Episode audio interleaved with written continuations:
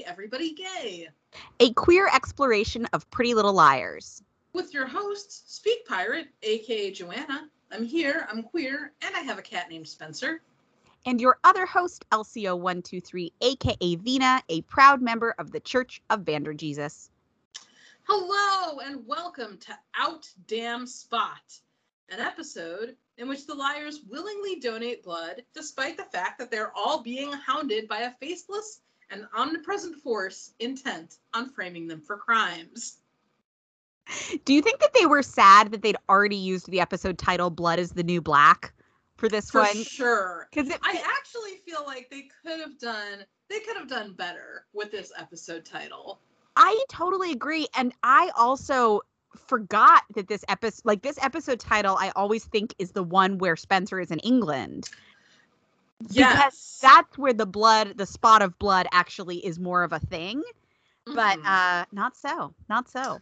yeah, it's almost like they didn't want to use two episode titles that had blood in them like one after the other, but they really should have because it's appropriate. It's it's thematic at this point. Yeah, yeah, they they definitely should. They definitely should. Yeah, I feel like this is an episode I said this to you before we started recording where everyone is a little too quick to forgive, to look uh right past the red flags. This is a classic men can get away with every anything and everything type of episode. But it's also uh it's got some fun moments. It's got some really fun liar interactions, I think. Yeah, it's a it's a very easy episode to watch. Uh, and it's I, I feel like there is an ongoing competition in this episode to see who can be the worst human. And we have three very strong contenders. We'll have to like check back in at the end to see who we feel like is actually the worst. But um, you know, Spencer is tricked into vandalizing Hollis. Mike Montgomery continues to act suspicious as fuck. Um, Andrew and his men's rights baseball bat are in play. Tom Marin is is around to be a bad dad, and Talia, of course, is revealed to be both married and terrible. Um, silver lining: we see a lot of posters hanging around for the glass slipper pageant coming up next week. Yes, this is one of I think if you were going to make a list of like if you were going to like make a list of like the saddest episodes for each liar, this would definitely go on the Hanna list. This is a very very sad Hanna episode and I think like one of the things that's both great and also hard is like Hanna is trying so hard in this episode and she's like I'm so proud of Hanna in this episode but it just like the stuff with Hanna is so heartbreaking. Um and and really I really like this sort of nuanced look into the Ashley Hanna Tom dynamic despite how like utterly horrible Tom is. Um a question I have for you is do you remember the way that Cyrus came back into the show? Oh my gosh, we'll we'll talk about that when we get there. But I didn't remember that he even existed in this late in the show. I thought the last time we saw him was when he was like in the hospital and A was like wrapped in bandages like a mummy and was like getting up. Or or maybe that's maybe that's actually the next episode that that yeah, happens in. Yeah, that I think that happens soon.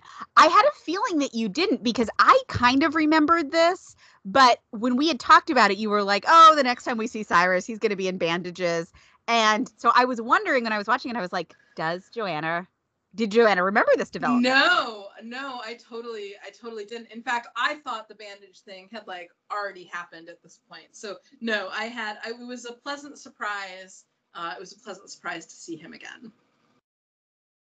It was. It was. Well, shall we dive into this uh bloody bloody t- good time? I th- we're we're on the verge of doing it. I just do want to mention this episode. One thing I noticed about it was that it has a weird number of setups for the next episode. For for one that's not like a season ender or a cliffhanger, we have Spencer writing to Melissa, which is going to set up her going Yes. abroad in the next episode. And then we have all these flyers for the pageant, which is going to be a big thing for Hanna and Emily next week. Any theories on why that is? Do you think they just needed to fill some time, or what's your take? That's a good question. And I mean, all of the blood stuff is basically set Mhm. up as well. Um, yeah, that's a good question. I, I, you know, who who knows exactly? I do think that like this isn't this is kind of a phenomenon that we'll see at this stage of a season sometimes where it's like we're getting really close to the climax and so we just kind of have to get ourselves there. Um the introduction of Andrew, reintroduction of Andrew is also a big like it's it's like a hat on a hat of a red herring kind of. Um yeah, I don't know. Another interesting thing is like this is a very um there's no Toby and there's no Caleb in this episode, which is I I don't I can't remember the last time we had an episode without either of them. Yeah, yeah, and I don't think we have any Presra scenes where they're in the scene together. Oh, interesting. Right, because yeah, because because Prezra is is setting his sights on Emily and Hanna in this episode. Yeah, yeah. Yeah. So they're they're still a little bit strange.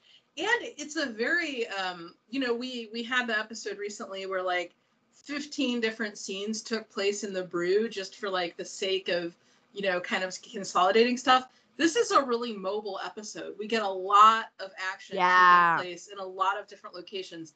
Even when everyone is at school, we have like the lockers, we have the classroom, we have like a lot of um, like a lot of dynamic locations and locations that we're not necessarily going to get to see again. Um, so I feel like I appreciated, you know, the feeling of momentum that that gave it. Yeah, it's also a pretty guest star heavy episode. I feel like uh, there are a lot of there are a lot of guests in this episode. It also feels to me like a lot of the pieces that are going to be important going into the time jump are starting to get set in motion here. Like, you know, this is the first episode where we're talking about SCAD, which is where Aria. She doesn't. I don't think she ends up graduating from there, but she, that is the school that she ends up going to for part of the time. Um, there's. I, I feel like there were a couple of other things that were mentioned. You know, Andrew is going to play heavily into their belief about the end game.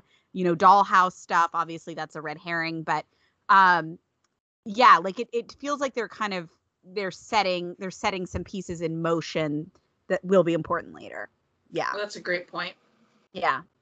Um. All right. Well, we begin. Do we? Is there any more intro we want to say, or should we start? No, I think we should just drive. go right into this blood draw. So, why are the liars donating blood? I mean, that is like the big question here. It's like, like I feel like this is like this would be like on Buffy if there was like a scene where the where where the Scoobies were donating blood, and you'd be like, why are they doing that? That's going to like draw all the vampires in. Um, they are the liars are donating blood, all except Emily, who cannot donate blood due to her Haiti trip. Remember that, guys? Remember that way back in season end of season two. Um, there's some a little bit of cute banter about how Emily has gotten a cookie, but no blood, no cookie. Spencer tells her uh, as she proudly shows off her sticker, and Emily hands over the cookie. Uh, Ashley arrives, thanking the liars for being here. It turns out that she organized this blood drive, and it seems a bunch of church people canceled last minute. We get a little bit more insight into that when Ashley goes over to talk to Paula, who just is full of like busybody energy. Uh, she coos about how nice it is to see Ashley out and about, how Pastor Ted has seemed distracted, and then says in a very sort of obvious way, We're all so busy these days. Which raises the question what has Pastor Ted told the congregation? Like, oh, that floozy Ashley Marin she won't agree to marry me, and so none of you should go support her blood drive. Um, also, Paula hands over a poster for this. Uh, what is it called? Like Little Miss Slipper or something? Oh, I think it's the glass slipper. the glass pageant. slipper beauty pageant, which is this new this teen pageant, um, and is there. We linger on the post. You know, it's significant somehow. Uh, meanwhile, on the other side of the room, Mike is just clattering around over by the blood vials. He's very like Spencer, bull in a china shop, Hastings here. Uh, the liars are curious if he is stealing the blood. He has some like stupid lie about like, oh, I'm just so curious about how this all works. Uh, he's kind of shooed on out of there. I, I was finding myself wondering like, did A somehow hypnotize Ashley into planning this blood drive? Because this all seems to play really well into A's master plan. Because how else would A have gotten their blood were it not for this situation? Well, it's like it, they they're sort of acting like, well, Ashley doesn't have a job right now. So like, did she just take a gig on Craigslist? Like, run a blood drive. Get paid ten dollars per vial. Yeah. Get paid ten dollars for a vial, and you know, please deliver ones marked with the liars' names to this address at the A layer. Like, yeah. This would be a good low key like Ashley is on the A team thing. oh my goodness. Yes. So, uh, and, and also there's a lot of uh, of scenes in this episode that seem to like they end with someone saying something ominous that ends with the word blood. So it's like, Yeah. is Mike stealing cookies or blood? And Right. I, I appreciate that every time it happens. Right. I also appreciate I feel like Troian is doing a lot of like blood draw acting. Like she's like kind of seems a bit faint in this scene and then she's weirdly like really amped up in the next scene. And so I like I like that it's kind of there's kind of this sense that um you know that like she's been really impacted by this blood draw. I also as we're talking about this, I just remembered I had a dream last night that I was at a blood draw. So I think that this this episode worked its way into my subconscious. Oh, Yeah. Interesting. Interesting. Yeah. Uh, okay, so at the lockers, the liars are concerned that Mike was near the coolers with their blood in them. Uh, Aria insists that it's no good to ask him. He'll just declare it's none of her business. Uh, the liars restate the case against him and repeat that they want to know why he's visiting Ali. Aria defends him ferociously but unpersuasively before huffing off and declaring that she has a math test. Yes, Aria's like motive this whole like first half of this episode is like math test, math test, math test. which is ironic because number one, uh, we've never seen Aria in a math class. I don't think we've seen any of the liars in a math class prior to this. Usually, uh, when they're in class, they're in a class that's taught by either Ella or Prezra. Um, but now Aria is in a math class, and not to like skip ahead, but uh, we're gonna see that it is an algebra test, which I have a ton of questions about Aria in her senior year of high school being in algebra. Like, are we sure that her college issues are entirely due to A? What's going on? But then Andrew is in here too, and he's like a, a smarty pants who's on the decathlon team. He's like, you know, uh, an academic, like Spencer type person. So I don't know why they are all in algebra senior year, but this is a puzzle. this is definitely this is definitely a puzzle. Um seems like somebody who would not be very good at math. Like I that's agree. that's the vibe that I get from her. But Andrew seems like he would be very good at math, uh, as evidenced by the next scene when Aria is staring at her math test, staring at the clock. She clearly has like no clue what any of these answers are. Uh, Andrew weirdly is holding up his answer sheet like he wants him to look at it. Like he's kind of holding it like the way you like look through a $100 bill to see if it's counterfeit or not. Um, and Aria is just kind of like, well, don't mind if I do, and peeks on over to start writing down all of his answers in a very obvious Aria way. Yes, yes. So not only is Aria not in like calculus or trig or at least pre-calc, not only is she not in any of those classes, she's in algebra and she doesn't know how to do algebra yet. So it's It's concerning. she's having a time. Yes, she is having a time. It is deeply concerning. Uh, so Hanna runs up to Spencer back out in the hallway, and she wants to talk about college stuff, even though it is a touchy subject. Um, Spencer kind of like says, just ask whatever the question is. And the question is that Hanna got into all these schools, but no one is giving her financial aid. Some of them cost $45,000 a year, and her mom can't afford that. Um, so Spencer takes a look, and this leads to the reveal uh, as they're talking that Ashley quit her job, which Spencer previously didn't know about. Um, after Spencer looks at all the forms from Ballard, she gives Hanna the bad news. They don't think that her mom can pay, but based on his income, they think that her dad can. Yeah, and the way that Hanna reacts, it's like she just remembered that she has a dad. Like I she's mean, like, she basically doesn't. right, exactly. Like her eyes go wide, and she's like, that? You know, like it's and understandably. I mean, Tom Tom Marin on a show full of absent parents, Tom Marin kind of takes the cake here. Yeah. Yeah. Um, so out in the hallway, this is a very gross scene that I feel like is not played as gross as it is. Ah. But um, Andrew accosts Aria for copying his answers. Aria sort of lightly apologizes, blurting out that she got a conditional admission into Savannah, and she and uh you know it's this is uh, like everything is falling apart and she needs this she needs to get into this college blah, blah, blah, blah, he offers to be her tutor because damaged girls are clearly his thing uh and when she says she doesn't really need that and kind of apologizes again he threatens to tell it unless sh- he she agrees for him to be her tutor. Now one of the weirdest things about this is that Aria does not I mean, I guess it's not weird because, you know, Prezra, but like Aria does not at all act like, wow, it's weird and like there's a lot of implication involved with this guy basically blackmailing me into spending time with him. Like this is kind of he's like buff Lucas. Like this is like a weird Lucas situation. Um she's just like, "Yes, sure, you can be my tutor." And he smiles creepily. Yes. Also, it's weird because later when they're together and they're doing the tutoring, it's like her issue is that she cheated off of him during a math test, but like apparently Aria is just hopelessly behind in every subject because Yes. he's gonna be like tutoring her in physics and like history and yeah, there's a lot going on here.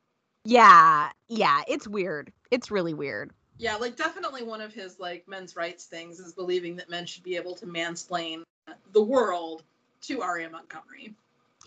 Yes, I agree. Um also question, does Andrew have better chemistry with Spencer or with Aria?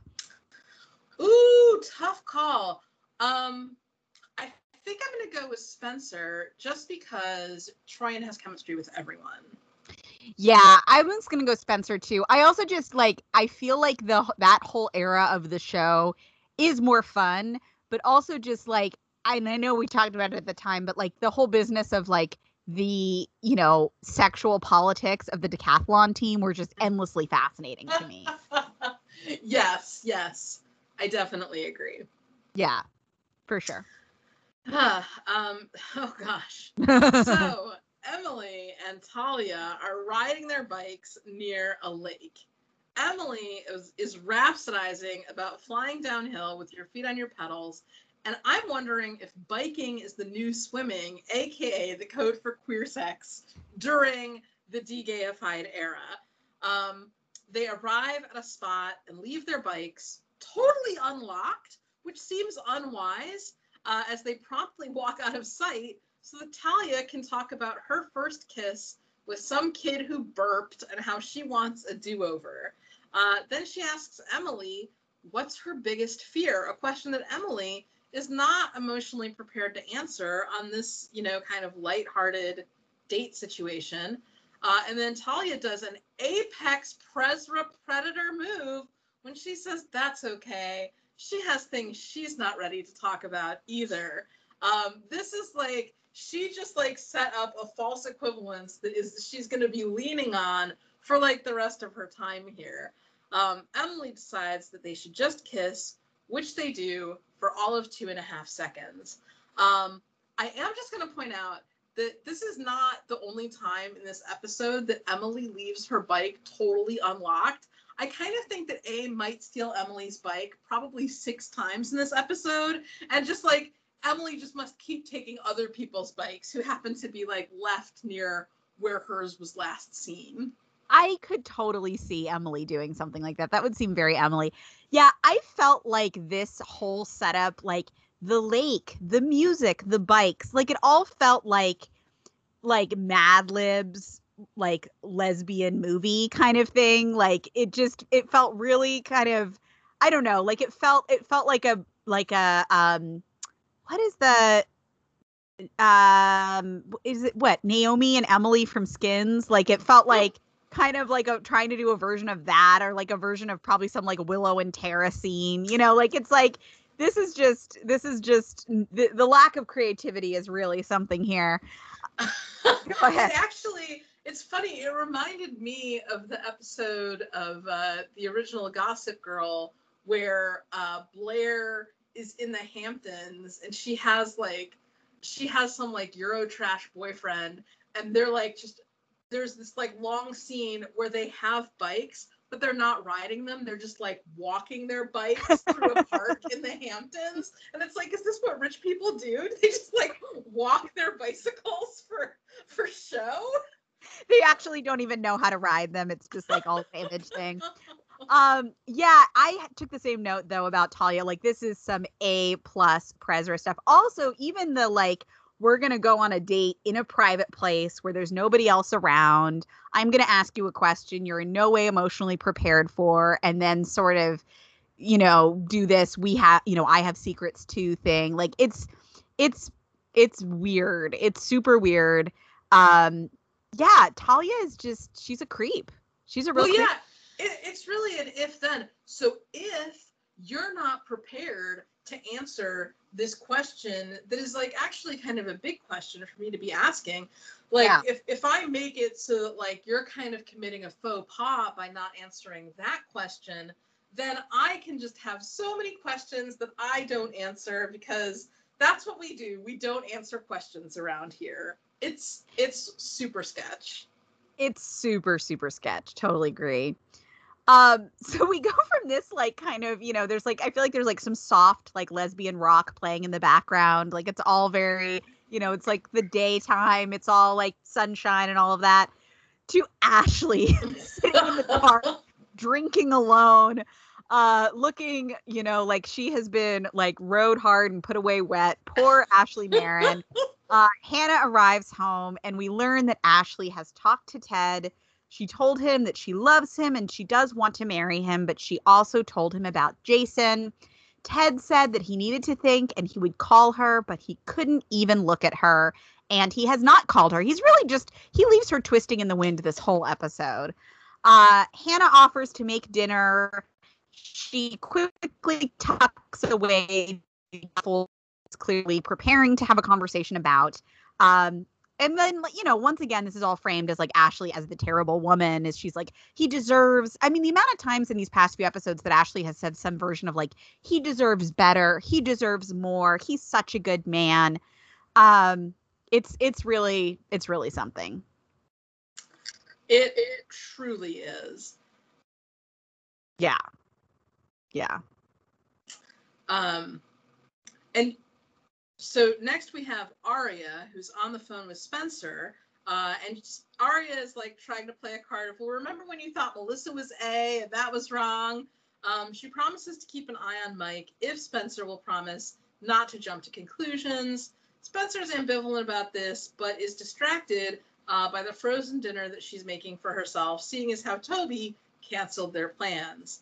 Uh, Aria has no plans with Presra either, since she's staying in to prepare for a study session with Andrew, Spencer tells her to be careful of his dimples mostly. Uh, this is actually pretty cute. And if we have to say whether Andrew has more chemistry with Spencer or Aria, I think they have the most chemistry with each other, particularly in this moment. Um, also, the, the Hastings have so much money. Their microwave is like underneath the counter to the point that Spencer has to crouch down I know. It? It's weird. Weird. weird. Uh, but this shot is probably only set up like that so that Spencer can be surprised by the sudden appearance of Johnny Garbage Artist.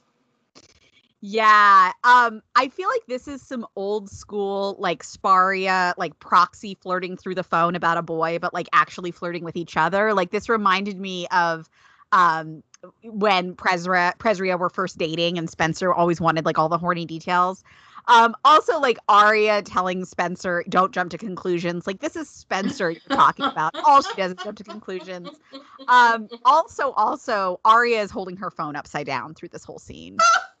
oh, Aria. That's so Aria. That's so Aria. Um, so I just in my notes I started referring to Johnny Garbage Artist as GAJ through this episode. So uh, if I ever accidentally refer to him as Gadge, that's why. Okay. But uh, Johnny Garbage Artist is suddenly in the kitchen and just starts rifling on through the Hastings fridge. Uh, when Spencer sort of lightly calls him out on that, he doesn't really respond to that, instead, pivoting to talk about Toby. Uh, he rather sort of dismissively refers to Toby's cop stuff. Uh, Spencer seems a bit bummed, and Johnny says that he is painting a mural at Hollis. And he invites her to join him. Uh, she talks about the how she is supposed to be writing these emails to get her connected in with some college folks. He's kind of again dismissive about that and promises a real dinner if she comes with him. Yeah, I think that it's uh, kind of telling that he makes no apologies or explanations for why he is in their house uninvited and Yeah. rooting through their fridge. And Spencer is just like, well, you know, there are creepy men in my kitchen all the time. This is just one more. Right. Yeah. She's been completely numbed to it. I also think it's super, it's setting up a super weird dynamic that rather than Johnny, because later we find out that like the, the mac and cheese that Spencer made was Johnny's. And first of all, why is he keeping food in the Hastings fridge? But, but okay, for whatever reason, let's say the fridge in the barn is broken, whatever. I think it's so weird and like sets up such a weird dynamic that rather than doing the normal human thing of being like, oh, hey, by the way, like, no worries, but I've been putting some food in the fridge. That actually is mine. Like, don't worry about it, just like so you know for next time.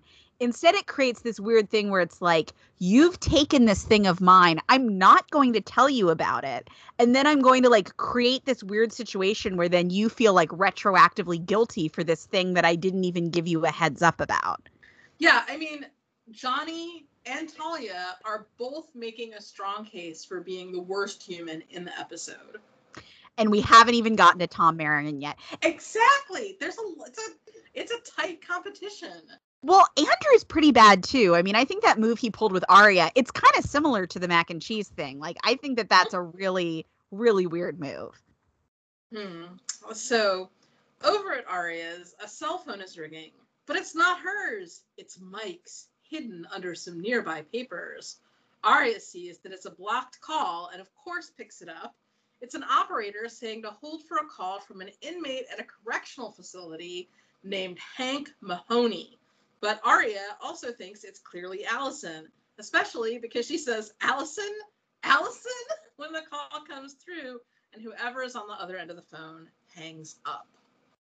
This is a classic Aria being bad at mystery stuff thing because if she just had stayed quiet, I'm guessing the person would have started talking. But instead, she just starts shouting, Alison, Alison, in a voice that's like not even pretending to be Mike's voice. Like it's obviously her.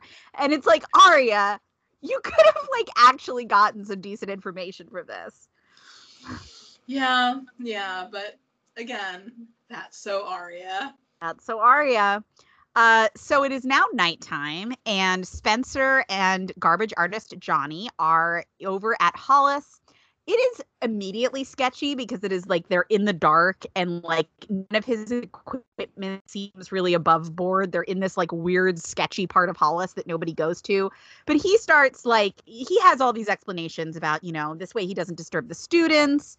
She asks how he would have done this alone because there's a ladder situation involved. And he starts blabbering about his ex girlfriend and being into unavailable women and how he's just terrible at relationships. Uh, he says he's here to revitalize this side of campus while Spencer waxes poetic about her former aspirations of becoming a violinist. Uh, and then says a line that is very astute. In the Hastings family, if you don't excel at something, you just move on to the next thing. Now, Johnny is a garbage person, undoubtedly. But I do like that he is introducing the idea to Spencer of doing something because you love it, not because you're good at it. I don't like that he's the one who introduces this to her, but I'm glad that at least somebody is talking to her about it. Yeah. Oh, I, I totally agree. Um, and, and also the way that she says, How can you love something if you're not good at it? Which is Yeah. like, Oh, Spencer, my heart breaks for you here. Yeah, absolutely. Well, the next scene sure does open like it's going to be on Pornhub. Uh, we have shirtless Mike Montgomery lifting weights, his sweaty hair uh, kind of coming down over his face. Aria pounds on the door, saying that she knows he's in there. He opens the door and she demands to know why Alison is calling him. Who is Hank Mahoney? He tells her not to answer his phone next time. She insists that she knows he got in a fight with Mona the night before she died and that something is going on and he needs to tell her about it ASAP. Uh, Aria is like, she's coming in at an 11 here. Like, she is just like flapping all around. Uh, she's, and she's just like, she's just like throwing out every piece of information that she thinks she has, telling Mike way, way more than Mike is telling her. Um, she's not doing very well as an interrogator here. Um, Mike says he doesn't need to tell her anything. Uh, what an enormous indictment of the Montgomery family that despite worrying that Mike isn't over his head, uh, that he could be an accomplice to a criminal activity, that he could be helping Alison try to frame the liars for crimes. It does not cross Aria's mind for even one single second to involve her parents, who haven't been seen or heard from in weeks anyway, I guess. Um, out of sight, out of mind. But anyway, Mike ends up slamming the door in Aria's face. Do you think that they were trying to do a misdirect of like Mike might be on steroids? Because the way that this scene opens with him like pumping iron and his like ripped, oiled up chest, and he's like way more ripped than he was the last time we saw him. And I know that it's because like Cody Christian, I think, was on like Teen Wolf at this point and was like Mhm. playing a w- werewolf, I guess. But um, it's it's kind of ridiculous. I mean, it it is it is very Pornhubby. Um, I think that actually this is also just basically a setup for next week's episode because next week's episode is going to involve some kind of like attempted murder with his weightlifting bench or something. Sure, of course, makes sense. Or like he's scared and so he's gotten buff, like Yeah, be protective sure. or something. Cody Christian does sound like a gay porn star name. I'm just It saying. does. It Yeah. does. Yeah. Um, I mean him and Noel Kahn, we don't know what they get up to in their spare time. They might Or or him and Andrew. I mean, Andrew's hanging out here a lot right now. that is true. That is true. Holden, you know, I mean Yeah. Uh, there's a lot of possibilities. Um, so Hanna is on the phone with Caleb chatting about Mike. Uh, maybe it's Caleb. Who knows?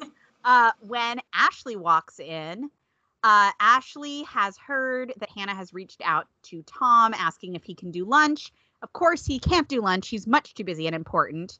Uh, Hanna informs Ashley about the college financial situation and argues that Tom should take on the extra expense. But Ashley says that all of that was figured out a long time ago. Tom won't be any help and she will figure it out. Uh, she does not want Hanna blabbing around to anybody that she has lost her job or the circumstances as to why. We are back to our yearly scheduled The Marins are having money troubles era. Oh man. Um, yeah, so much for all that money that was in lasagna box. Right. Yep. You know, can't last forever, I guess. Well, now we're in for an awkward exchange of information. Emily is sweeping up at the brew, and Presra is once more cosplaying the busy businessman, busy with busy works. He asks Emily some leading questions about how she and Talia seem to be getting along much better. Wink, wink. Uh, Emily mentions Aria getting in to SCAD uh, to change the subject, and Presra obviously didn't know, and so he like takes a second to get kind of a pouty mouth about that, uh, as Emily is trying to extricate herself from that unfortunate situation. Uh, she catches sight of Talia's employment file, just happens to be sitting out, and asks why it's under Mendoza, given that Talia's last name is Sandoval. Uh, he suggests it could be her married name.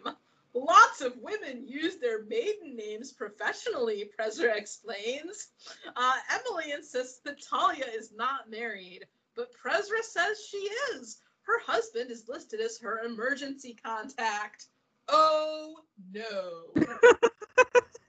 yeah, yeah, it's a real oh no moment. Also, is I don't feel like Prezra as the boss should just be like talking about all of this with Emily. The brew is in dire need of HR. I mean, I have been putting Talia on progressive discipline for several weeks, but again, like just having the employee files just out for like really no reason, just like just because you want to look like you're fucking busy.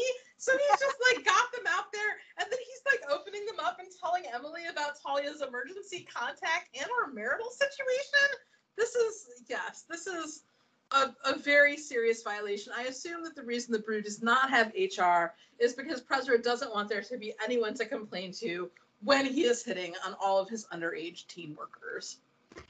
And it really does seem like he's trying to get Emily to like tell him the dirty deets of like her and Talia. You know, like it's it's really it's really gross. Yeah. Mm-hmm. Yeah. Yeah, this is a very awkward scene. And also I feel like um these two like I don't really enjoy scenes between these two. like I feel like I feel like scenes between like Prezra and Spencer are always fun because like Spencer clearly hates Prezra and is so much smarter than him. I feel like scenes between Prezra and Hanna are fun because Hanna is kind of a little bit able to like call him out on stuff. I feel like these two I'm just like I don't need to see you interact ever. Yeah, I think that that's I think that that's pretty valid. Um, I do. I, I think that Emily wishes that she didn't have to interact with him as much as she does for work. Like, especially yeah. when she's physically trying to like sweep her way out of the scene. Uh, I do I, I do think that her physical comedy there is is pretty good. I agree. And actually, I said I never need to see them interact. I do like the scene where she says, make sure a real teacher gets this. yeah. Uh, so Spencer is up on the ladder at Hollis, admiring garbage artist Johnny's work. Is it I like it's he's he's spray painting something. Is it like bunnies? It's like bunnies and animals. Yeah, like bunnies and baby animals is what it looks like. Okay. Um, he tosses her a spray can and convinces her to paint something. Uh, we she does something that we weirdly don't see. I thought it was odd that they didn't show us exactly what she painted. Um, she then ha- it's a classic. She falls off the ladder and into his arms. Uh, and you know, there's like a moment that is supposed to be chemistry. Uh, yeah, he like goes back up on the ladder to fix her work, as he condescendingly puts it. And you know, she seems a bit flustered. It's this is all annoying in that it forces Spencer to be like naive and charmed by this guy in a way that I just don't really buy or like want for the character. Yeah, and when we were talking about like you you felt like the Emily Talia riding bikes scene was like a Mad Libs of like what what two women would do on a date. This is like very much a paint by numbers straight romance situation. She yeah. falls off a ladder right into his arms like for I mean definitely, uh, definitely, we had some scenarios that were being phoned in this week. Well, it's also like it, to me, this whole storyline is a little bit reminiscent of what's going on with Ashley and Ted and Jason, where it's like clearly Spencer and Toby are not happy together. Clearly, Ashley is not happy with Ted. But like, rather than doing the more like interesting thing of having the character realize that and like break it off or like try to you know explore what it is they do want or communicate with each other you know for god's sake i know that that's like sacrilegious on this show um they just like introduce this third edge of the triangle to be kind of this like lazy crowbar to split them up.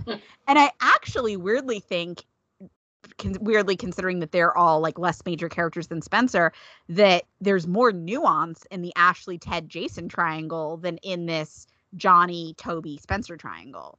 Well, yeah, because Jason's an actual character, whereas Johnny is just a walking pile of trash. he, he's an egg in human form. uh, so Mike has a sleeveless shirt on now and is messaging someone on the computer. Um, it's Hank Mahoney, and Mike is saying that she told him what to bring and he'll have it tomorrow. What time? Hank says he'll be in touch. Mike goes over to his mini fridge and pulls out a can of one of his protein drinks. Carefully, he unscrews the top and reveals a vial of blood. Dun dun dun. How great would it be if Hank was just Mike's gay lover and like Emily and Aria just like accidentally crashed a date? I mean, it could it could be. It is not outside the realm of possibility at all. It's true. It's very true. So it is now the morning time, and Spencer is very upset as she marches across the yard to confront garbage artist Johnny with the paper, which reveals that their little in fact, he smirks and is genuinely a jerk about the whole thing, clearly delighted for the press.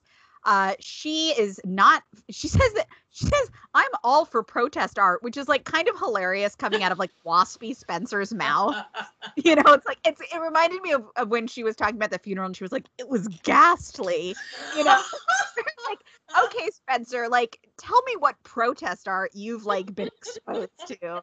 Um, but she is not for getting tricked into doing something illegal. He says that he thought she'd enjoyed coloring outside the lines for once. Uh, she says that, you know, she can't do that because she was wanted for murder recently. In all of garbage artist Johnny's apparent research on the town of Rosewood, how did he never find out that Spencer had been in Radley, been in rehab, and been in jail for murder? Plus, his mom is friends with Veronica. So, I, I mean, yeah, I, I think that that is completely uh, that's that's totally unlikely especially because he knew that alison was on trial for mona's murder he knew that last week when they were talking about the exactly. the missing persons flyer so the idea that he had no idea spencer had previously been accused of anything that's you know sure jan yes exactly Ugh. Um, Aria and Andrew are studying, and it now seems that Aria's academic issues are actually extending to history, math, and science. Uh, oh dear. Asks which one she needs to work on the most, and then makes a remark about how Fitz must not be great at math and science, or Aria could just ask him for help, right? Uh, this is like further evidence of Andrew just being gross. Like, like it's not it doesn't seem to me like it's a coincidence that when Spencer is vulnerable uh, in terms of you know the decathlon and, and kind of being destabilized in her home life that that's when he tends to pop up uh, in in Spencer's world or when Spencer is like going down a bad path of like addiction to pills and stuff who's right there but you know Andrew Campbell. Uh, and now here Aria is like having kind of a a rough time with her predator band friend and with her school stuff. And here's andrew sitting on her couch. He's like he's like doing everything but like the fake yawn where he'll put his arm around her. Like you and you just you just sense that that's like seconds away. Um Aria doesn't want to talk about Fitz and suggests that they stick to the books. Uh, and then, as Andrew tries to explain some physics concepts, Aria's phone keeps distracting her with texts from Hanna asking about Mike. Andrew sees them and says that it seems like someone must be worried about her brother. Now, for one, Andrew has put his finger on the fact that Aria cannot go to her predator boyfriend to help because he's so busy being terrible. But also, her mom is a teacher at the school, another person for Aria to possibly get help from, but who is randomly absent. Uh, third, this part of this vignette includes when Andrew takes Aria's phone away from her and reads her messages without permission, which really speaks to like volumes about his feelings about women and control. Oh, completely. And he he clearly thinks that this is going to like turn into a tussle where they fall on the floor and end up making out, you know. Yes. Um he's he's planning his own like girl falling off a ladder into his arms scenario. Um however, like Andrew is terrible, but anytime we get a little window of insight into the way non-liar students understand the Presria relationship, I am always delighted because it's so clearly like Aria and, and, Ezra act like it's like, oh, this like secret nobody knows, da, da, da. and it's so clear that they're so bad at that, and like everybody knows, and I do really love that choice. Agreed. Agreed. I also like when any character refers to Presra as Fitz. Like it just it's it's like kind of like demeaning in this weird way that I enjoy. Well, yeah, because he would have been Mr. Fitz when he was their teacher, but they're all like, oh, yeah, yeah, yeah. You don't get that, Mister Sir. Um, Talia is making some kind of weird dessert that looks blueberry adjacent. Uh, when she takes a spoon out of it to bring to Emily's mouth, and you know what? There's such bad, just general badness in this establishment. I would not be surprised if she was planning to put that spoon right back to the very that she's making after putting it in Emily's mouth. Like that's how on things are, you know? I um, disagree. Right? Emily, though, she is not having it. She gives Talia the cold shoulder for like all of 30 seconds before snapping about how she knows that Talia is married. And they sort of have their own version of the Presria ski lift moment where Emily yells about why didn't Talia tell her this? She had so many opportunities. How could she have done this? Presra, like his, you know, predator predator alert is tingling here. He's like, "Oh, is a fellow predator getting called out? Like the code of predators means that I have to like step in and intervene." And so he walks in and Emily storms out. Yeah, isn't that something? Um, presumably, he has appeared just to give Talia some tips for salvaging a situation where you're a predator who's been lying from the jump, since that's kind of his specialty. Yeah, he's like, if you could arrange getting shot, Talia, like in a non way, it it'll do wonders. oh man! Also, I'm so glad that you got to talk about that scene because uh, I think you're right. I think it is blueberry adjacent, but I just had it down as an unknown purplish dessert sauce. like that works too. like a grape mousse or whatever that she's oh. trying to like press on Emily. Grape mousse sounds really disgusting. Like I feel like when you said that, like my stomach just turned a little bit. Um, so over at an industrious office of industry, uh, you know that Tom Marin is important because he has an office with a door, an assistant, a waiting area, and a placard that declares he is the CFO. Who is all dressed up and sitting in the waiting area? His forgotten daughter, Hanna. Hello, Daddy, she says it kills me that Hanna like dressed up like she's going to an interview because like that's how she feels like she has to present herself to her dad. Like this is not this might be even like a, a jacket that she borrowed from Spencer that she's wearing here. And like it kills me that she clearly feels like she can't just be her normal Hanna self to show up here. Well, and that it's an occasion. Like she needs an appointment and her dad won't yes. give her one. Right. Exactly. Exactly. So Emily is angrily biking away from the brew. Emily is all just like you said, like bikes are just her only mode of transportation in this episode. Uh, when she spots Mike and quickly stops her bike to not at all subtly look at him at an ATM. Uh, he gets a bunch of cash and leaves the receipt, which is some very sloppy work, Mike, uh, she runs up to uh, check the receipt, seeing that he has withdrawn $400 from an account that has $18,000 in it. Is this his OnlyFans account? A really excellent question.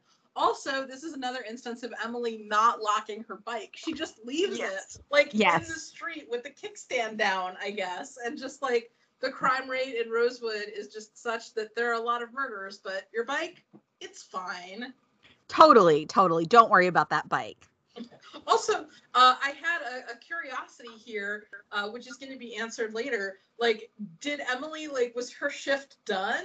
And we're going to find out later that the answer is no. She just got mad at Talia and just left work and biked away to go on this new adventure.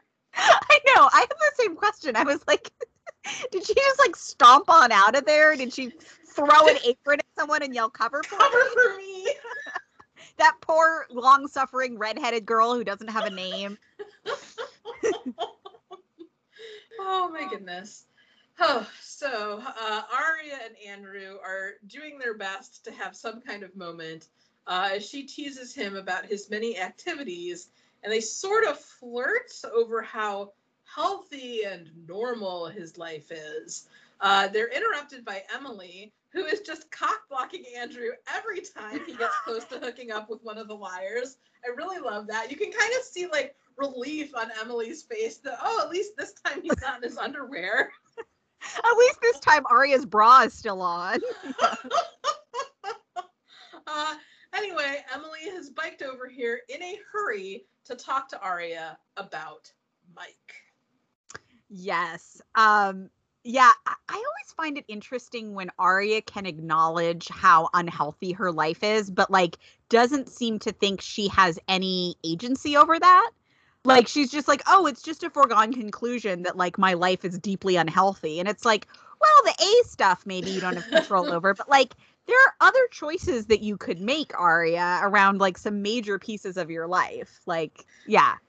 For sure. And it's also it's very weird that the show in this in this period where they're trying to like you know, kind of like skirt around the edges of like Aria missed out on a lot of high school experiences because she was dating this predator man.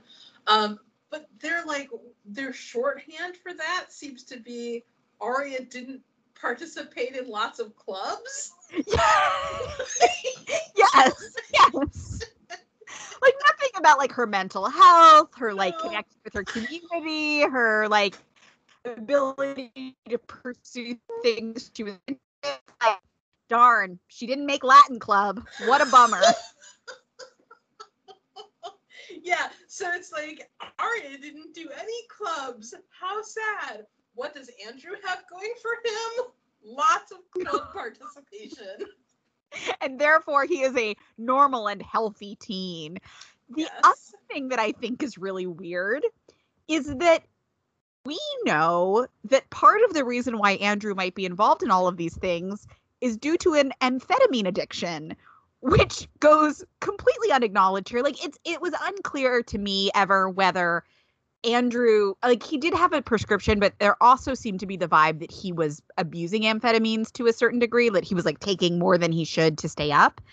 And so it's really weird how like Aria's like, how do you have time to do all of these things? And it's like because of the study aid, but we like we're not talking about more.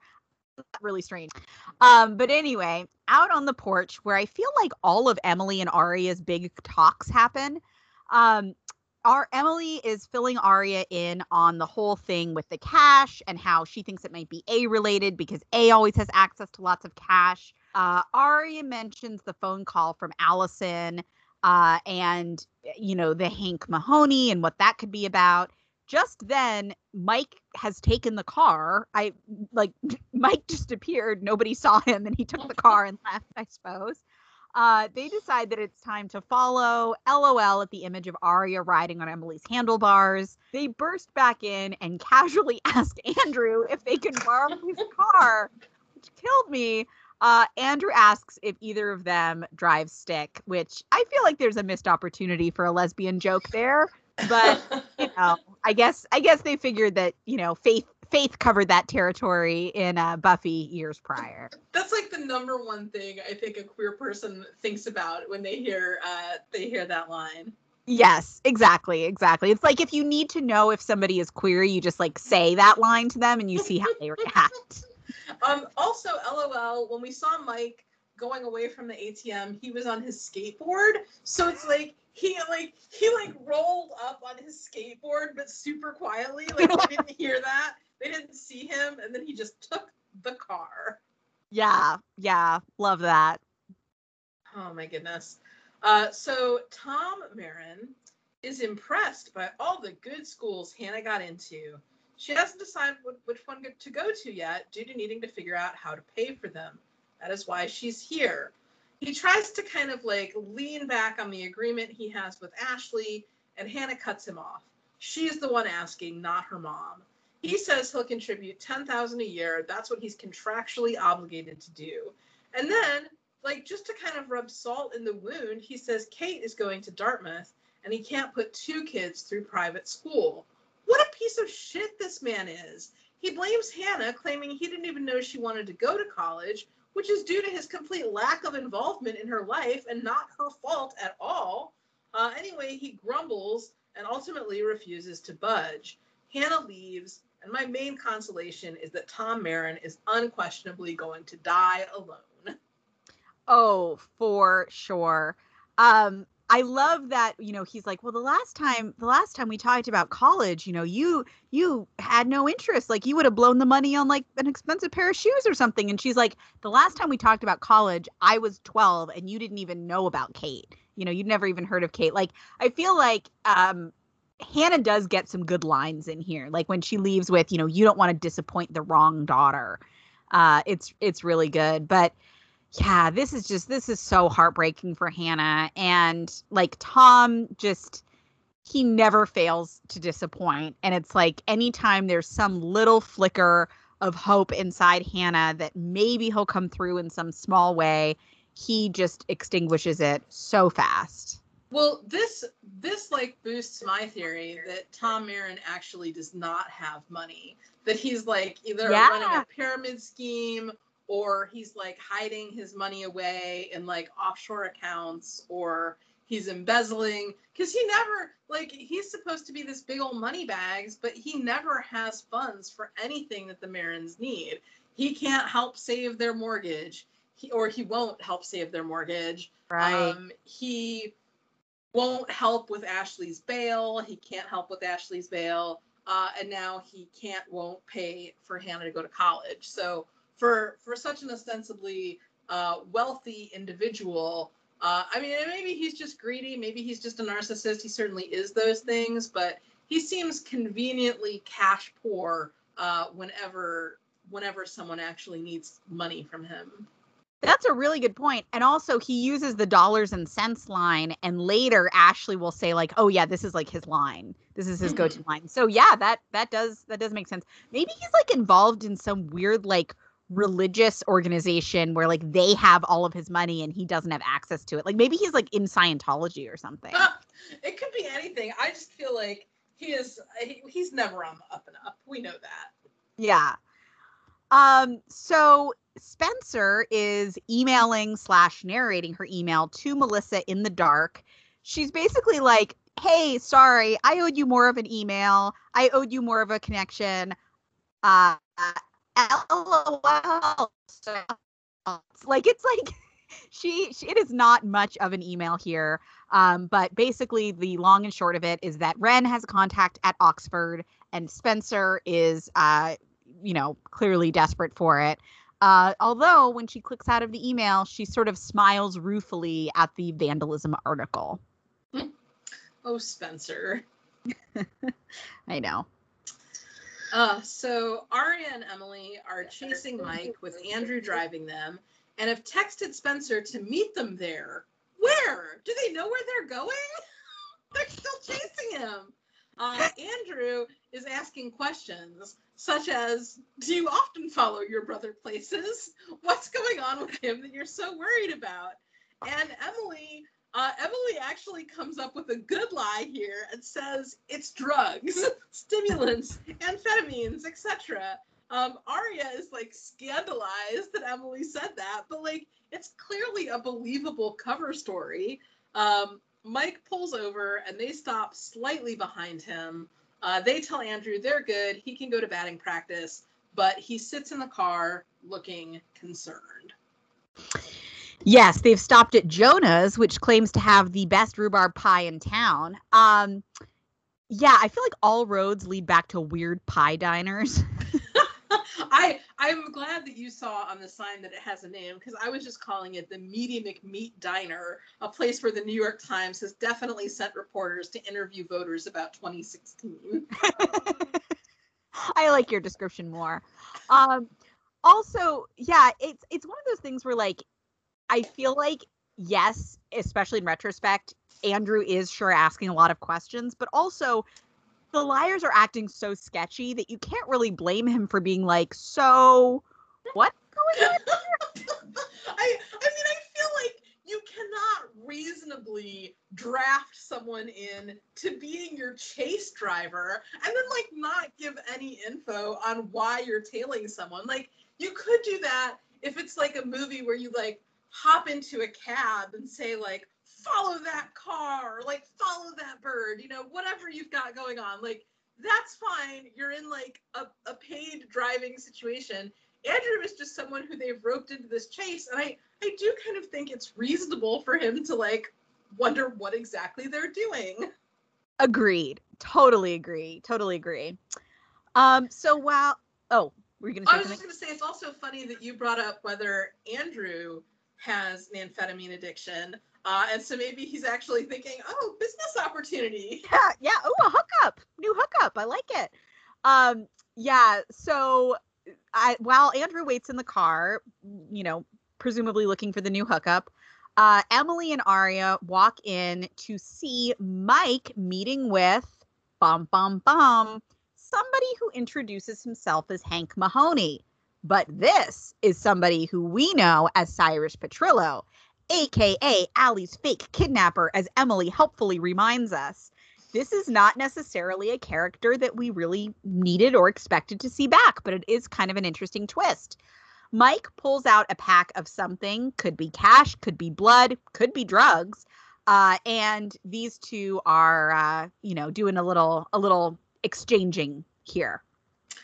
Yes. Oh my gosh. Um, first of all, LOL to the fact that they give Aria the line of, that's Hank Mahoney, just to set up Emily being able to say, no, it's Cyrus Petrillo, Ali's fake Mm. kidnapper, just in case the audience did not remember who he was. Um, I, like we talked about at the beginning, I forgot we ever saw Cyrus again in this particular half season. And also, when I was looking it up to see if this was the same actor as before, um, I hilariously discovered that this guy was also on Chicago Fire as the villain who captures Severide. He like kidnaps Severide's sister. So not only is Talia later on Chicago Fire, but also Cyrus like matriculates over there as well. It's the PLL Chicago Fire cinematic universe, I think. It, apparently so. Yeah, yeah, it really is. um, ugh, ugh. The unusual character combos have gone too far, I say, because Hanna wanders into the brew looking for Emily, uh, who indeed left work early due to being upset about Talia and deciding to tail Mike. Uh, so Emily is not around, but Prezra sure is. Uh, the man who has no time for his own teen girlfriend sure does have time for her vulnerable, crying teenage bestie. Um, Hanna tells him about her dad and the money and how she really just wanted her dad to say that he knew she had it in her. Um, uses this, shocker, as an opportunity to talk about himself and how he allegedly put himself through college by working as a hot dog. Okay, remember how he sold that fancy ass car to his brother for thousands of dollars? I'm just saying, he has always been a poor little rich boy. He has never lacked for resources a day in his life. And then he tells Hanna that he used to be her teacher, and they always knew, he always knew that she had it in her. Uh, gosh, he sure is paying a lot of attention to Emily and Hanna lately for no reason, just coincidence, I'm sure. Not trying to still keep tabs on the liars. No, no, not at all. also it's not like we have like we ever saw a scene of Prezra being like Hanna, you've got it in you. You know, like I I believed in you all along. Like they have shared scenes together before, but I I feel like he's always actually been really condescending to her.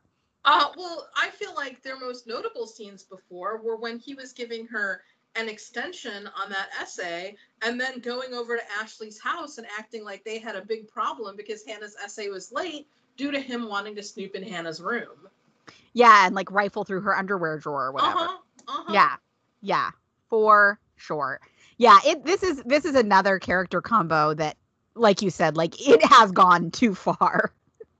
it has gone too far. Uh so Spencer has arrived for a little uh routine with Emily and Aria. Always fun when the liars have to duck behind something. Uh, they think that Mike has brought Cyrus slash Hank the money, and that Ali's call was his way of telling Mike Cyrus's new name, or her way of telling Mike Cyrus's new name. Uh, Aria says that she doesn't care if Mike is working for Alison. She doesn't want him to get hurt, and Cyrus is dangerous. Spencer says that they will follow Cyrus as soon as they can, but if they march in now, it will not get them anywhere. Prezra calls, and Aria declines the call, but in fact, it is Hanna.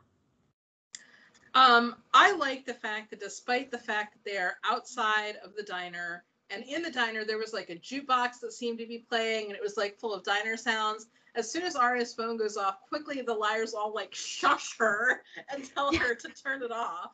Um, so yeah, they're that, they're acting like they're right next to him or something. It's weird. um, so I have an idea uh, for the liars in this particular scene. Um, why don't they call Toby and be like, "Hey, Cyrus Petrillo is in this diner. Like, they could either arrest him for kidnapping Ali if they still believe he kidnapped her, or they could Yeah. arrest him for making a false statement to the police. Like." Certainly, for one of those things, they could arrest him. The, the only reason I can think of that they don't is because Toby is so much of a cop right now that he would arrest Cyrus and Mike Montgomery and probably the liars just for good measure. oh yeah, and he'd like bring Tanner just so she could like rub it in their faces. For sure. Mhm. For sure. Yeah. Yep. Uh, back at the brew, we see that it is really Hanna who left her phone at her dad's office and has borrowed Prezra's phone to try and contact the other liars. Prezra offers to let her call Emily, but Hanna is just going to head home. But as she leaves, she just happens to catch sight of a magical flyer for the Glass Slipper pageant grand prize, a $20,000 scholarship. And Hanna smiles with a smile that tells us that Bang Bang is in our future. Um, so it's kind of funny because it's this is very much a hurry up and wait thing where they were like, Spencer, you've got to meet us here. We've got to do this thing. And now they just have all this time to like wait and sort of like process the day's events outside of the car. Uh, Emily, Aria, and Spencer. Uh, because during this huddle up, Emily admits that she told Prezra about SCAD.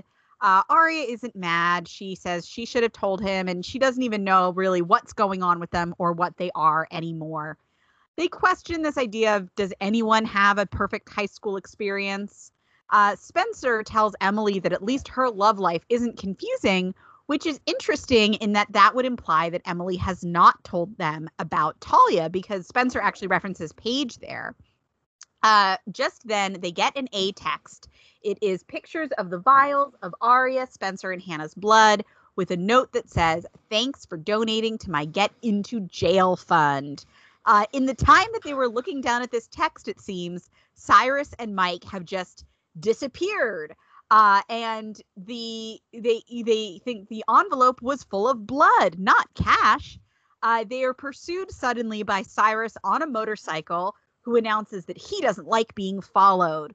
He kind of corners them, and Spencer says that he has something that belongs to them and they want it back. He offers a trade, but just then, big man Andrew walks in with his baseball bat, telling Cyrus to get away from the liars. Cyrus does a strange little waggle of his fingers that seems to suggest, You got me, and then speeds off. I feel that this save from Andrew was not wildly necessary or helpful, considering that they have gotten now zero information out of Cyrus. I also find Andrew's narrative of the liars quite fascinating. Oh, for sure. Um, I think that one of the issues, like this is supposed to be a big moment of Andrew seeming like a hero, uh, but Cyrus, he doesn't seem intimidating at all here. Like he No. is, he is on the motorcycle, but sitting on the bike, he's like sort of lower to the ground than the liars are. So they like Yeah. they, they seem taller than him. There are more of them than there are of him.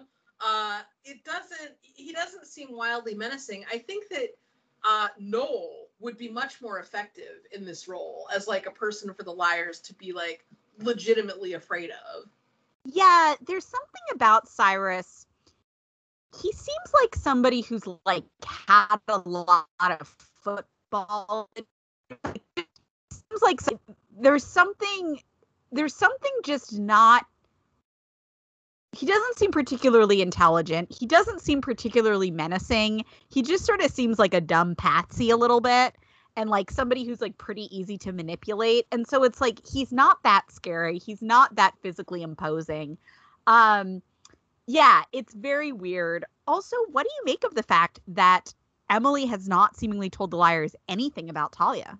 Oh, I hate it. Like we're supposed to believe that she discussed the Talia mess with Caleb, but not yeah. Spencer.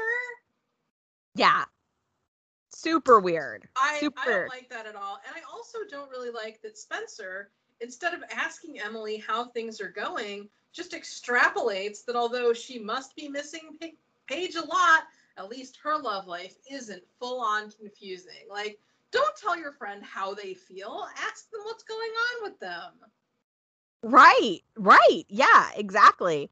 Um, but it, to me, it's also like further indication of the of the way that like the predator game works, right? Where it's like, oh yeah, isolate the teen from her friends. They can't talk to the friends about the relationship. You know? Yeah. Oh, especially because now like Emily knows that she's married, so now it's like extra messy. Yeah. Yeah, for sure. Um, Hanna is filling out an application or an entry form or some kind of paperwork for the pageant. Uh, Ashley comes into the kitchen with her phone and they talk about Tom being a dismissive and bad dad. Um, Ashley hopes that Hanna is not looking for validation in the pageant world, but Hanna says no, it's the $20,000 scholarship that she's after. Uh, the conversation switches to Ted, how he still is not called, but Hanna thinks that Ashley should reach out and fight for the man she loves because again, she must love him, right? Uh, when Hanna looks at her phone, she has like an absolute ton of missed calls and messages from the other liars. Yeah, I also just feel like her being all, you know, tell him to take you back. Like, that's what Hanna and Caleb always do is just like demand to each other that like they take each other back because they have to rather than actually like working through any of their problems. Um, and I feel like if Ashley wanted to fight for Ted, she would fight for Ted, you know? Um, but I do really like Ashley being so knowing about like what Tom said and like not being mad at Hanna, like just understanding and clearly feeling so sad for Hanna that like this is her dad, you know? Yeah. Yeah. So Talia texts Emily asking if they can talk. Emily says that it is not a good time. She is outside, she is dealing with some garbage cans, but Talia is right there in her car like a creep.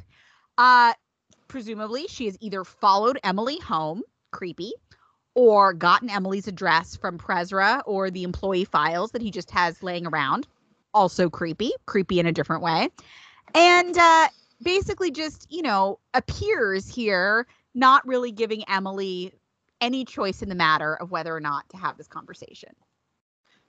Oh, uh, you are a sweet little summer child if you do not believe, as I do, that Talia has known for several episodes where Emily lives and has probably done a few drive-bys of the neighborhood and That's Emily's true. house prior to this moment. That is that is true. But so okay, do you think how do you think she got that information? Do you think she got it from Prezra? Or do oh, you I think, think she got I mean from Prezra or from the files that he obviously just leaves out because he's trying to look like a busy businessman every hour of the day. Yeah, yeah. I yeah, I I it is interesting to imagine how much Talia and Prezra actually talk about what's going on like how much they're they're kind of on the like predator message boards with each other. well, I feel like this move, the MO is so similar to Prezra that it's disturbing. Like, oh, can we talk now? And Emily's like, no, now's not a good time. But like, oh, surprise, I'm already here and I'm not gonna let you have that boundary. Like that is yes. that is classic, classic Prezra, I feel. Yes, for sure. For for sure. Uh, so Aria and Spencer arrive back at the House of Hastings to find yet another awful man lurking in the Hastings kitchen. Yep, it's Johnny Garbage Artist. For a family that does as many murders and cover-ups of murders and assorted crime things, you would think they would be way more careful about total randos having constant access to the house when they are not home. Uh, also, we learn that Spencer has been accidentally eating Johnny's frozen foods. Uh, is there no fridge or kitchen in the barn? Like, what on earth? That that's not like that's not a rental unit then. Huh. Uh, anyway, Spencer kind of like does this thing where she's like, "You're right. I did have a little bit of fun last night." Um, they have a bit of back and forth about boundaries, uh, and and we're supposed to like. He's like, "I'm trying to have one right now," as if like to imply he has like an uncontrollable urge to like kiss Spencer and try to become involved with her, but he's trying to, you know, be the better man and hold back. Um, it's like a somewhat flirty exchange, but only because Troian has chemistry with everyone. Uh, Toby is mostly an angry block of wood, but Johnny is not a lot better. He's like a pasty and slightly greasy looking block of wood. Yeah, I mean it's another like super just paint by numbers, fill in the blank of like the, you know, I'm trying to control myself, I'm trying to have boundaries, lingering dot dot dot. Good night, Spencer. You know, it's like it's so obvious. Um also I really really hate that she is like well, first of all, I hate that like she is apologizing to him in this scene for the food thing um after like this really like pretty awful deception that he pulled on her and like seemed to feel no remorse about um and that like the fact that she had fun the fact that she had fun is irrelevant like he tricked her into doing something illegal that could get her into trouble and he like she did not provide consent for any anything about that encounter just because she didn't have informed consent so it really it, there the way that the story basically acts like Spencer's enjoyment of the experience cancels out the like lack of informed consent really bothers me. Oh yeah, informed consent is like not having a good episode here at all. Right. Oh no, not at all. Oh boy. Speaking of which, that continues into the next scene. Uh Tali or Emily really is having one of her patented uh, on the Fields' front porch lesbian chit chats with Talia, who is explaining that she and her husband Eric had been dating since they were kids and got married right after high school. He knows that she is attracted to women and has to live her truth. They still love each other, but it's no longer romantic. Emily asks why stay with him. Talia says that he is her best friend and has been with her through everything. She knows that this is complicated, which no one wants. Emily says that she's starting to think that there's no such thing as simple.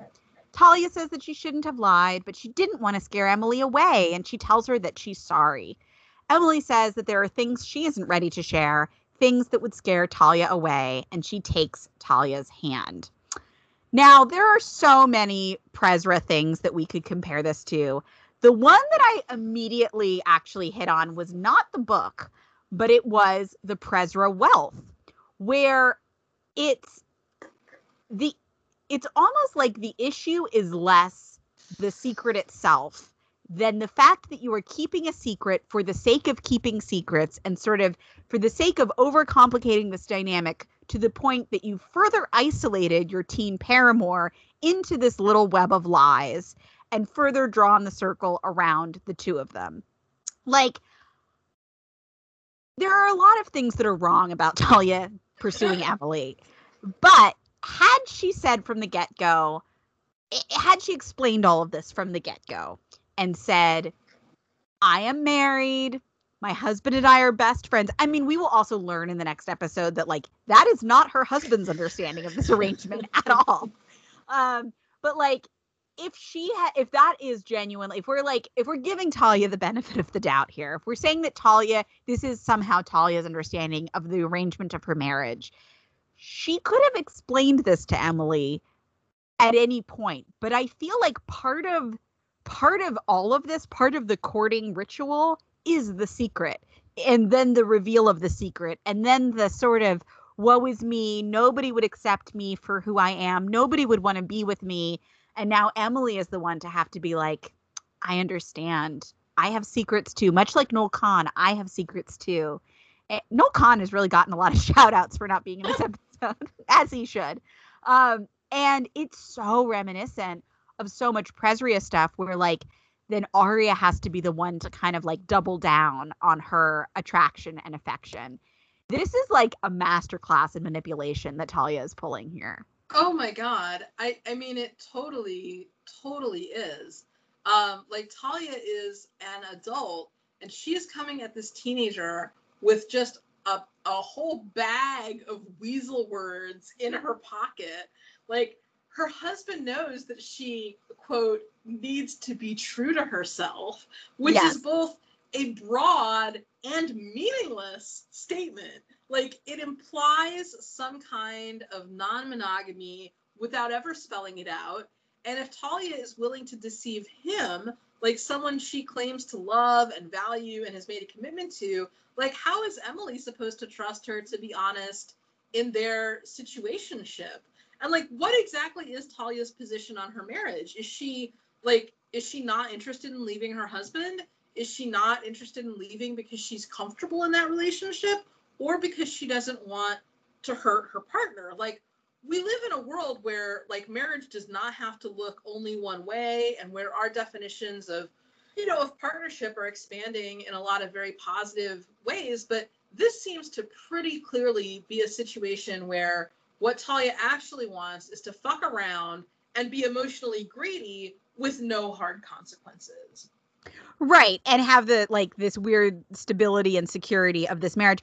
Also, I love how all of this has this like side order of patented PLL bisexual erasure where it's like Talia's interest in women is framed as proof of her disinterest in her husband, Mhm. which is like very weird draw. She could be a bisexual person.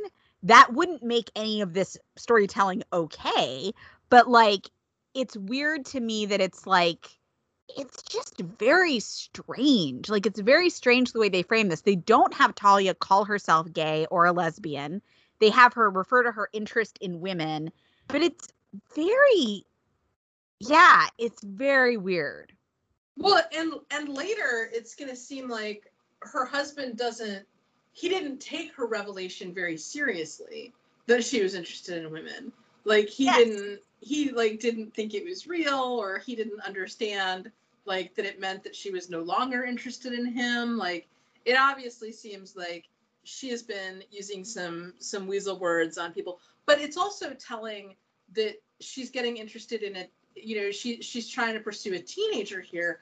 I would like to think. I mean, not you know, not that like I in my early twenties would have like been like wise to to the way that she's acting here, but I do think that like Emily as a teenager, she doesn't really have the life experience or the resources, like the emotional resources, to really see what Talia is about. Like, and Yeah. and that's gonna help Talia if she wants to keep this from her husband. Like Emily is not in a position to be like making as much trouble as if Talia were like trying to involve herself with like a grown adult who would be like wanting like a real relationship with her. Well, much in the same way that like a grown woman like Jackie Molina would be able to see through Prezra's bullshit, you know? Mhm. Like he has so much more control when it's this teenage girl and her first real relationship. Also, like Emily is already clearly not talking about this relationship with her friends. This is just like like Talia's already got her in the palm of her hand and now she's just like closed her fist, you know? Yeah, this is this is a mess. I would really say that like I mean if Emily wanted to get involved with someone who already had a primary partner, like that's that's up to her. Like it's up to Emily what kind of relationship she wants to get into here. But I just feel like Talia did not give a fuck about Emily having informed consent before they started walking down this path that Talia put them on. Like she was pursuing Yes. Emily. This wasn't like this wasn't something that Emily was like seeking out all on her own. Uh, and also the way that Talia, when she says she started dating Eric, she names him and therefore like humanizes the story, but also saves her from having to refer to him as her husband. Like, Yeah. she's really like sh- she is just really doing this. I've got to say, if you're ever in a situation where someone is giving you a story like this, I think the number one most salient question to ask is like, if your partner were explaining the status of your relationship to me, what would they say? Because, like, as we're going to find out, it is often like their understanding is often very different.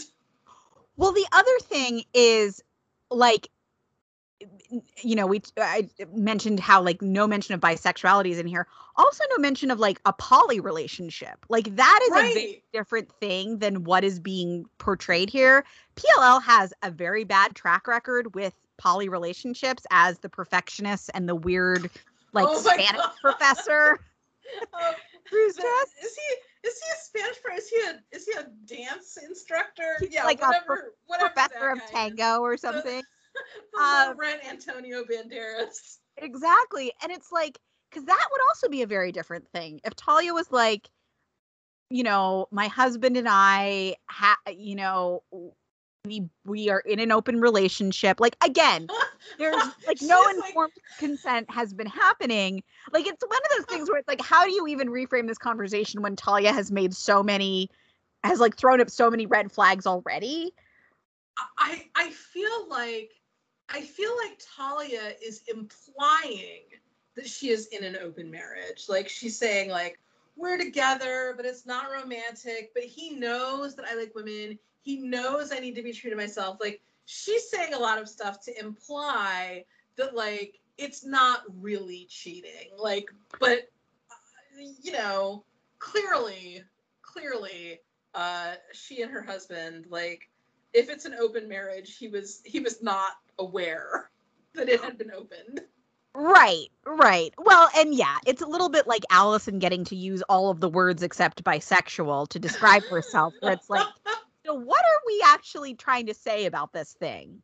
Why are yeah, why are we why are we shying away from any of the actual language? Like, what's going on here? Uh yeah, it's bad. It's really bad. Talia is worse than I remembered.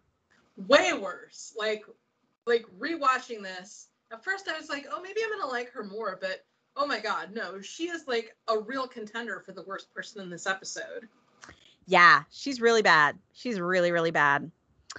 Um, so Aria has apparently fled to Spencer's house. Like she they she and she and Hanna, it seems like packed a bag and fled in the night because Aria is terrified to be home alone with Mike. Yeah, they're like So- they're on the lam. That's Yes. the that they have. Suddenly swole Mike and his vials of blood. Like Aria Aria things. Um, but they wonder what to do now. Uh, Hanna suggests, you know, wait till A paints the town with their DNA, and all of this could go down very quickly. Uh, Spencer says that Hanna is the queen of not helping. You know, Hanna has had a rough day, and also like she's making some good points. So like, calm down, be nice to Hanna. Um, they talk about how they should have all spent the summer in Haiti. And like again, Emily is super isolated from her friends and from this conversation. Spencer goes downstairs in like a semi sketchy way. She's like, I have to get a blanket. And it's kind of weird the way she does it. But when she goes downstairs to get another blanket, we see that bum bum bum.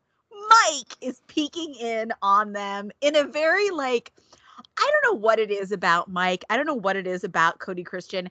There's something that just his face next like it just never does. And so when he's like peering in on them, I'm just kind of like, oh, hey, Mike. I think that Spencer might still be doing her acting from the blood draw. She almost she almost seems hypnotized when she goes Yes. downstairs. Like It's very Sleeping Beauty walking to the walking to the the spindle thing. Yeah. Oh my gosh. Yes. So who knows? Maybe Mike hypnotized her uh, with his swole abs. She is, you know, she is susceptible to that. Yes. Yes. Agreed. Uh, A tag A is rewatching the video of Hanna and Caleb planning to burn the evidence in the storage unit and roll the barrel into the woods on a loop. Uh, just, you know, a fun Saturday night out in A Town. Uh, while doing this, A is also removing some of the evidence from the plastic bags and taking a vial of Hanna's blood to drop, drop, drop on the clothes. This is not looking good for the liars. No, it is not looking good for the liars. Um, so who who is the worst human of this episode? That's the Oh. big question. I mean, so many contenders. I think that Andrew, I'm actually going to eliminate Andrew from the running. He was a creep, but I don't think he was worse than Talia, Tom, or Johnny. Okay. I would agree with that. Talia, Tom, or Johnny. Okay, so who who of those do you think is the worst? Well, I mean, Tom is like trying to ruin Hanna's life, but Tom is also exactly the same person we have always known him to be. Like, he didn't really like increase his level of being the worst in this episode. He was Yeah. already willing to let Ashley and Hanna be homeless previously, and he was willing to let Ashley just like rot in jail while Hanna had no one to take care of her and was living alone in the Marin house. So I feel like this is like part and parcel of Tom's whole deal. Yes. Okay, so then that would leave Talia and Johnny. Mm-hmm. Mm-hmm. Uh, yeah, who do you think has the edge? They they both had obviously very large informed consent issues going on. Who who do you think is worse of those two?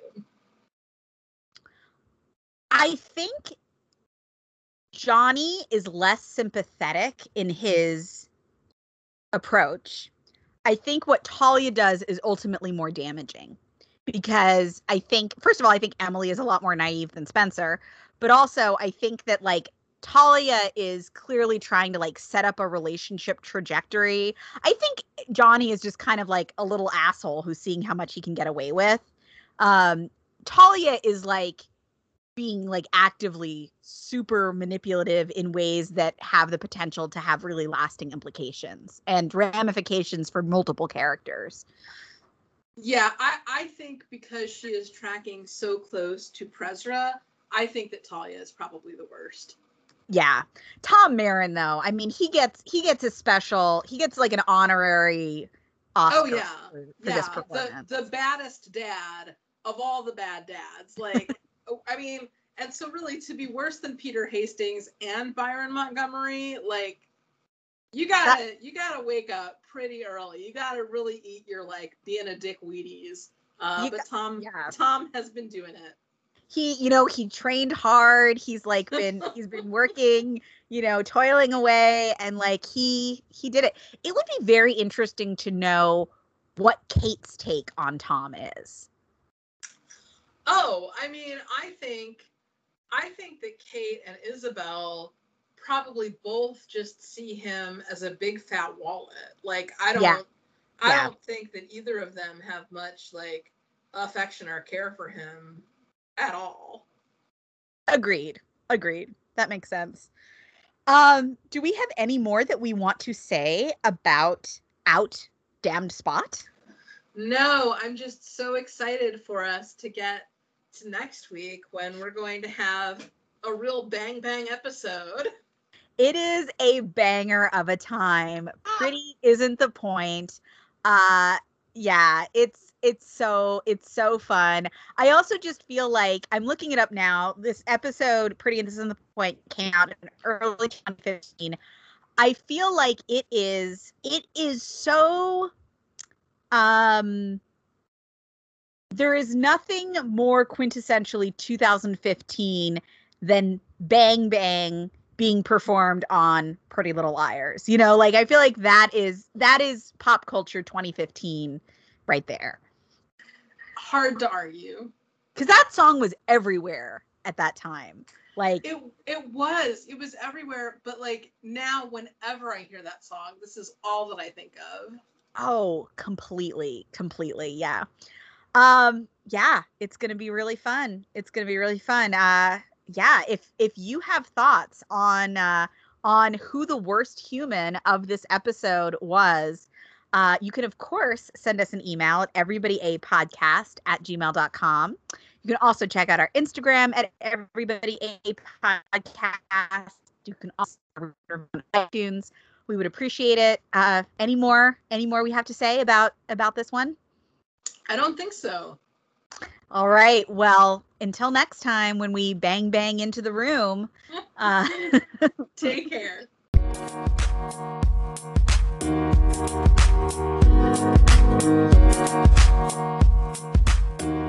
you.